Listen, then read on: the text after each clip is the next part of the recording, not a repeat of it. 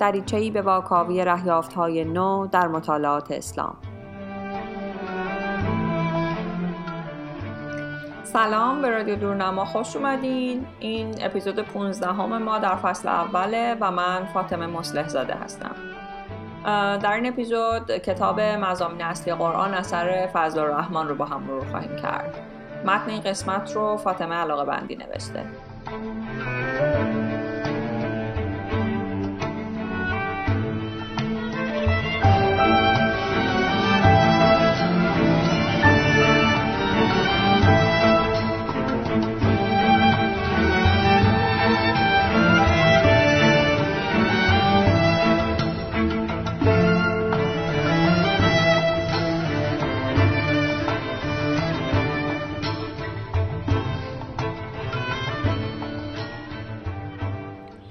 کتاب مزامین اصلی قرآن نوشته فضل الرحمن از جمله آثار مشهور و مرجع در حوزه قرآن پژوهی که به قلم یک مسلمان نواندیش و تجددگران نوشته شده. و در محافل آکادمیک هم در داخل و هم در خارج جهان اسلام با استقبال گسترده روبرو شد.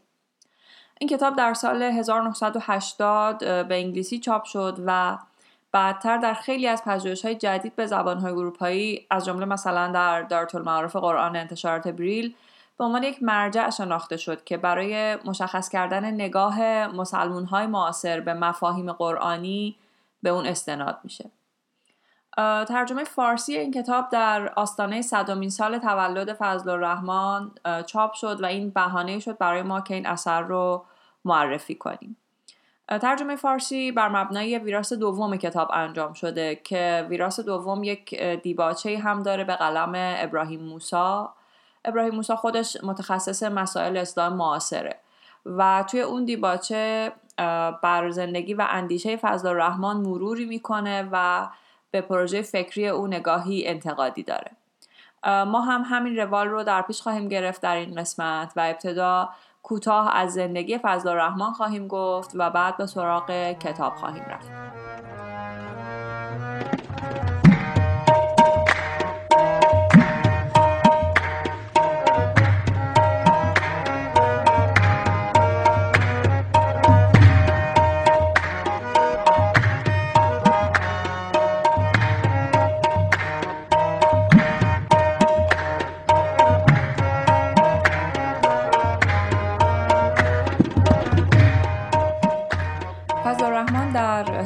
1919 در پاکستان امروزی به دنیا آمد. در 1950 از رساله دکتریش دفاع کرد که شامل ترجمه و تصحیح و شرح بخشی از کتاب النجات ابن سینا بود و از دانشگاه آکسفورد دکتری گرفت. بعد به مدت 8 سال در دانشگاه دورهام فلسفه اسلامی تدریس کرد. در همین دوره اونطور که خودش میگه مطالعات فلسفی باعث شد در اعتقادات سنتیش تردید کنه. مدتی بعد برای کمک به پروژه اصلاحات حقوقی و سیاسی در پاکستان به رهبری جنرال ایوب خان به کشورش برگشت و اونجا رئیس مؤسسه تحقیقات اسلامی شد. و در این مدت هم از جهت نظری و هم از جهت عملی از نزدیک با برنامه اصلاح دینی در یک کشور مسلمان درگیر شد. اما در این راه چندان موفق نبود و پس از اینکه یک دوره ناآرامی و آشوب رو گذروند در اونجا ناگزیر شد که پاکستان رو به مقصد ایالات متحده ترک کنه. بعد از اون تا پایان عمرش یعنی حدود 20 سال تا 1988 استاد مطالعات اسلامی بود در دانشگاه شیکاگو اونجا آثار فراوانی نوشت و شاگردان زیادی تربیت کرد و وجه ممتازی بین نواندیشان مسلمان و اسلام پژوهان غیر مسلمان در غرب به دست آورد. کتاب مزامین اصلی قرآن همونطور که از توضیحات نویسنده در مقدمه مشخصه پژوهشیه که قبل از هر چیز و بیش از هر چیز می‌خواد پژوهش های بعضی از قرآن پژوهان غربی رو از جهت روشی و محتوایی نقد کنه. از جمله منظور جان ونسبراس که فضل الرحمن در مقدمه کتابش ایده ها و اندیشه های ونسبرا رو زیر سوال می‌بره. ونسبرا در دو کتاب بحث برانگیزش یکی مطالعات قرآنی و دیگری محیط فرقه‌ای تلاش کرده مفاهیم و مزامین قرآن رو تبیین بکنه و اونجا معتقده که منابع اسلامی در دو قرن نخست در صدد بیان تاریخ نجات هستند نه اون چیزی که واقعا اتفاق افتاده. به خاطر همین مطالب این منابع رو نباید با روایت مورخان اشتباه بگیریم و باید اونها رو با تحلیل ادبی بررسی بکنیم. و بعد هم چهار مضمون اصلی برای قرآن برمیشماره اما فضل الرحمن خواستگاه اونها رو یهودی می‌دونه و در کتابش به شدت از اونها انتقاد می‌کنه. در مقابل خودش مزامین مهم قرآن رو اینطور برمیشماره خدا انسان در مقام فردی انسان در مقام اجتماعی طبیعت نبوت و وحی معاد شیطان و شر و در نهایت پیدایی امت اسلامی. نکته که فضل الرحمن هم توی این کتاب و هم توی بقیه آثارش خیلی بهش توجه می‌کنه مزامین اخلاقی قرآنه. فضل الرحمن معتقده که اگر فهم ما از قرآن بر پایه روح اصلی قرآن یعنی اخلاق قرآنی باشه پیام و معنای واحد و منسجمی از قرآن دریافت خواهیم کرد. اگرچه که فهم مردم معاصر از قرآن نسبت به فهم مردم عصر نزول تغییر کرده اما روح اخلاقی قرآن در هیچ عصری تغییر نکرده و نخواهد کرد. بنابراین فضل الرحمن تلاش می‌کنه ثابت کنه پیام الهی در همه اعثار قابل فهمه و از اینکه مسلمون ها همیشه به جای فهم پیام اصلی قرآن به دنبال وجه ظاهری اون یعنی فساحت و بلاغت بودن ابراز تأسف می‌کنه. فضل الرحمن میگه قرآن سراسر مملو از مزامین اخلاقیه اما مسلمون ها برای اینکه مبنای آثار اخلاقیشون رو پیدا کنن رفتن سراغ منابع یونانی و ایرانی. اون معتقده که برای تأسیس نظام حقوقی اسلام ما اول باید این اصول اخلاقی قرآن رو بشناسیم و بعد احکام فقهی و حقوقیمون رو از اونها استنباط بکنیم. در واقع دنبال اینه که نظریه یک پارچه و جامع اجتماعی اخلاقی بر مبنای قرآن تدوین بکنه و معتقده که تا زمان او هنوز یه همچین نظریه مدون نشده بوده. فقط باید دقت بکنیم که حرفهای او به این معنی نیست که فقط یک روش معتبر در تفسیر وجود داره. اتفاقا او معتقده که وجود تفاسیر متعدد برای بقای دین ضروریه و میگه که این امر از تقدس قرآن کم نمی‌کنه چون تقدس قرآن مربوط به متنشه و تفاسیر حاصل فهم بشری هستند بنابراین تعدد تفاسیر ضربه به تقدس متن قرآن نمی‌زنه.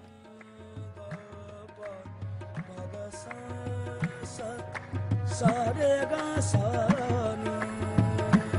ਦਾ ਪਾ ਪਾ ਦਾ ਸਾ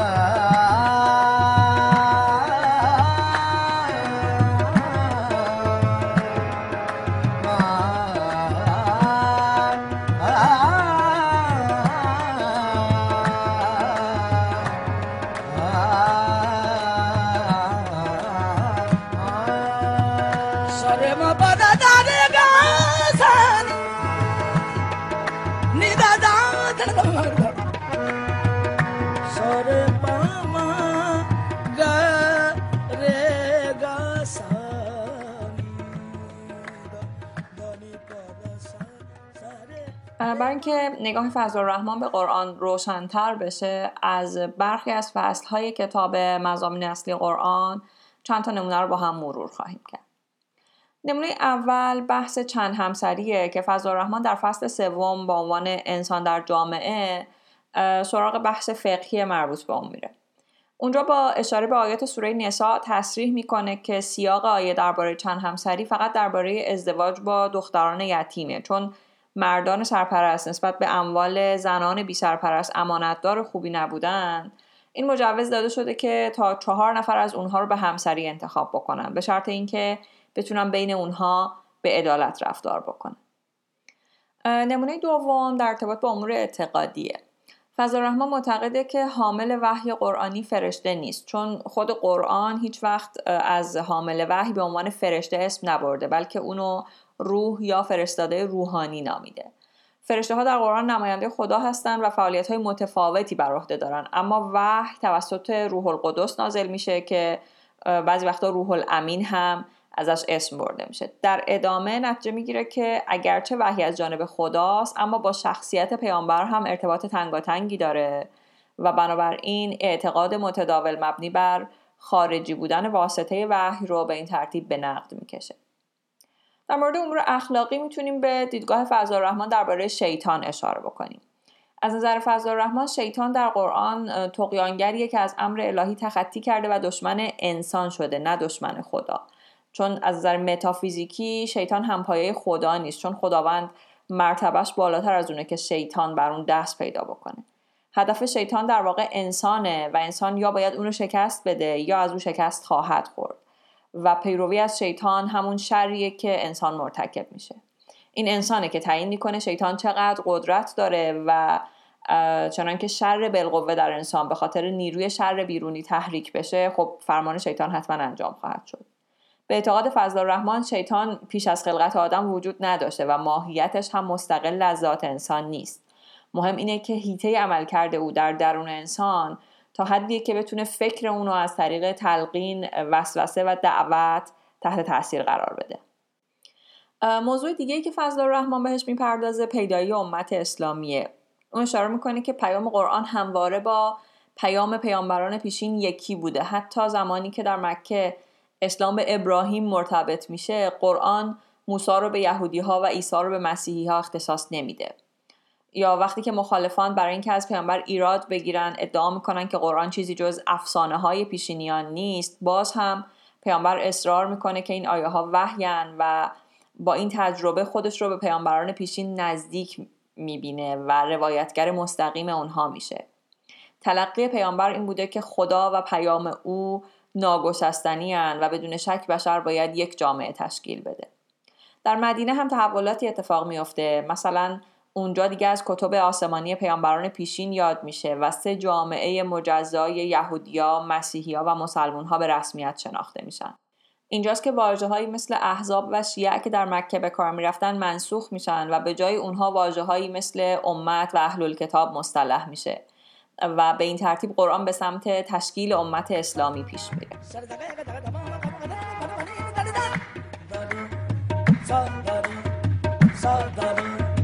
ਸਾਗਰ। ਦਰਗਰੀਨ ਦਰਗਰੀਨ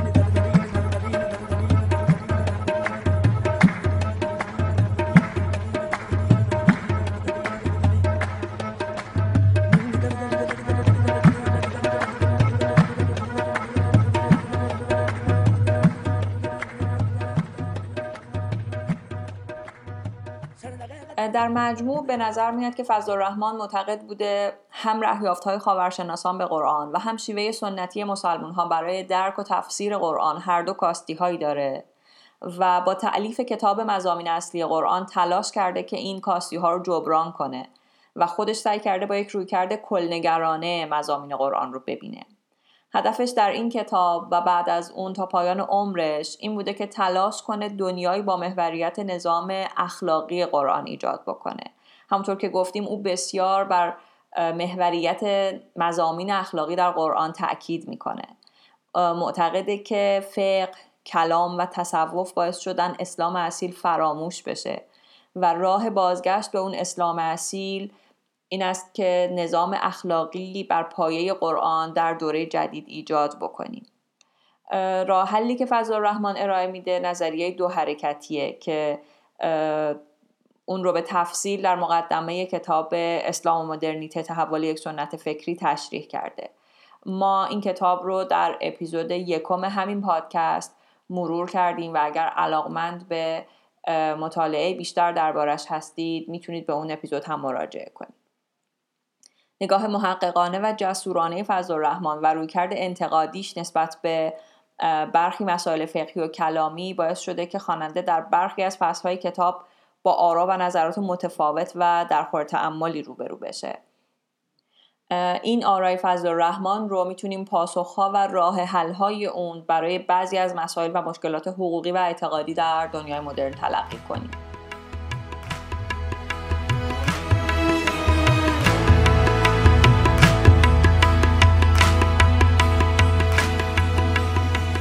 متن این قسمت و منابع بیشتر مربوط به اون رو می‌تونید در کانال ما در تلگرام ببینید. آدرسمون هست ادساین دورنما با دوتا او و دوتا آ همینطور می‌تونید به صفحه ما در اینستاگرام یا اکانتمون در توییتر مراجعه کنید و اگر نقد و نظری درباره هر کدوم از اپیزودا دارید برامون بنویسید.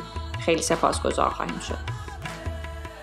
رادیو دورنما هر دو هفته یک بار در تمام اپهای پادکست منتشر میشه. می‌تونید با جستجوی عبارت دورنما به فارسی یا انگلیسی ما رو پیدا کنید. و اگه به نظرتون پادکست مفیدیه خوشحال میشیم که ما رو به دیگران هم معرفی کنید. موسیقی هایی که در میانه متن شنیدید از قوالی های سنتی پاکستان با اجرای نصرت فاتح علی خان انتخاب شده بودن. این اپیزود رو با یک قطع قوالی ارکسترال به پایان می‌بریم که ترکیبی است از موسیقی سنتی پاکستان با سازهای کلاسیک. خوشحالیم که به ما گوش می‌کنید